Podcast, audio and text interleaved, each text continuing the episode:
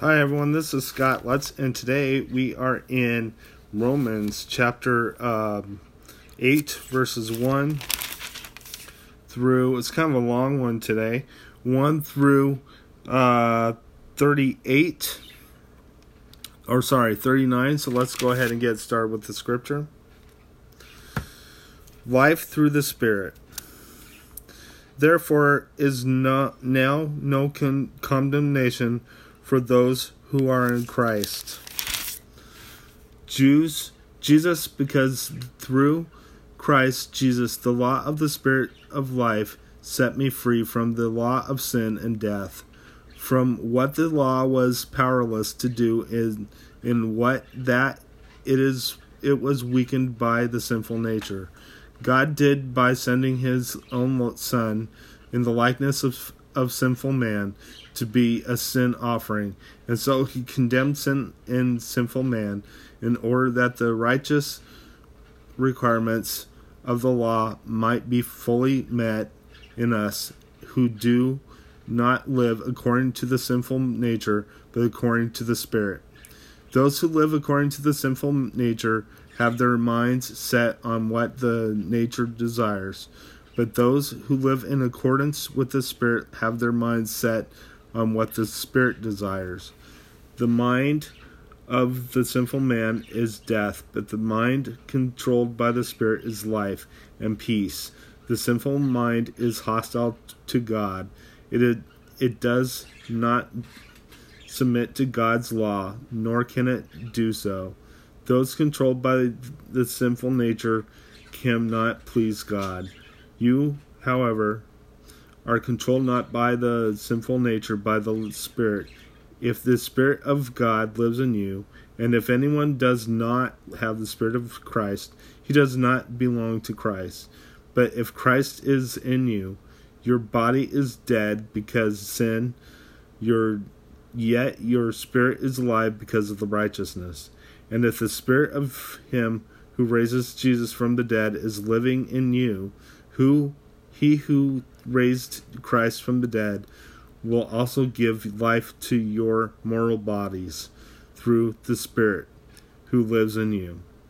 Therefore, brothers, we have an obligation, but it is not the sinful nature to live according to to it. For if you live according to the sinful nature, you will die. But if by the Spirit you put to death the misdeeds of the body, you will live. Because those who are led by the Spirit of God are sons of God. For you did not receive a spirit that makes you a slave again for to fear, but you received the spirit of sonship, and by him we cry, Abba, Father. The Spirit Himself testifies with our spirit that we are God's children. Now, if we are children, then we are heirs, heirs of God, and co heirs with Christ, if indeed we share in his sufferings, in order that we may also share in his glory. Future glory. I consider that our present sufferings are not worthy, worth comparing with the glory that will be revealed in us. The creation waits in eager expectation for the sons of God to be revealed.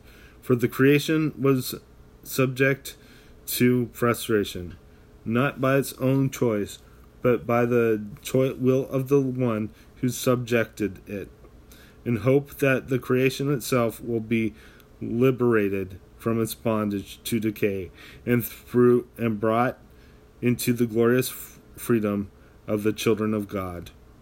We know that the whole creation was being groaning, as in the pains of childbirth.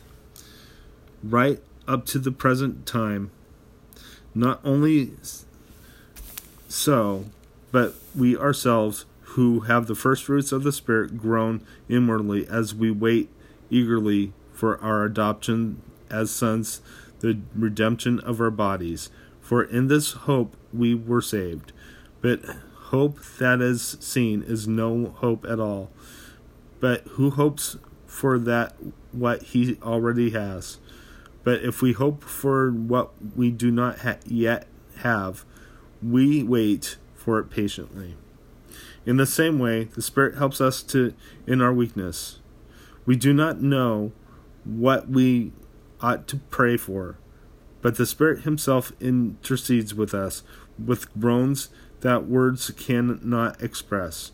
And He who searches our hearts knows the mind of the Spirit, because the Spirit intercedes from for the saints in accordance with God's will. More than conquerors.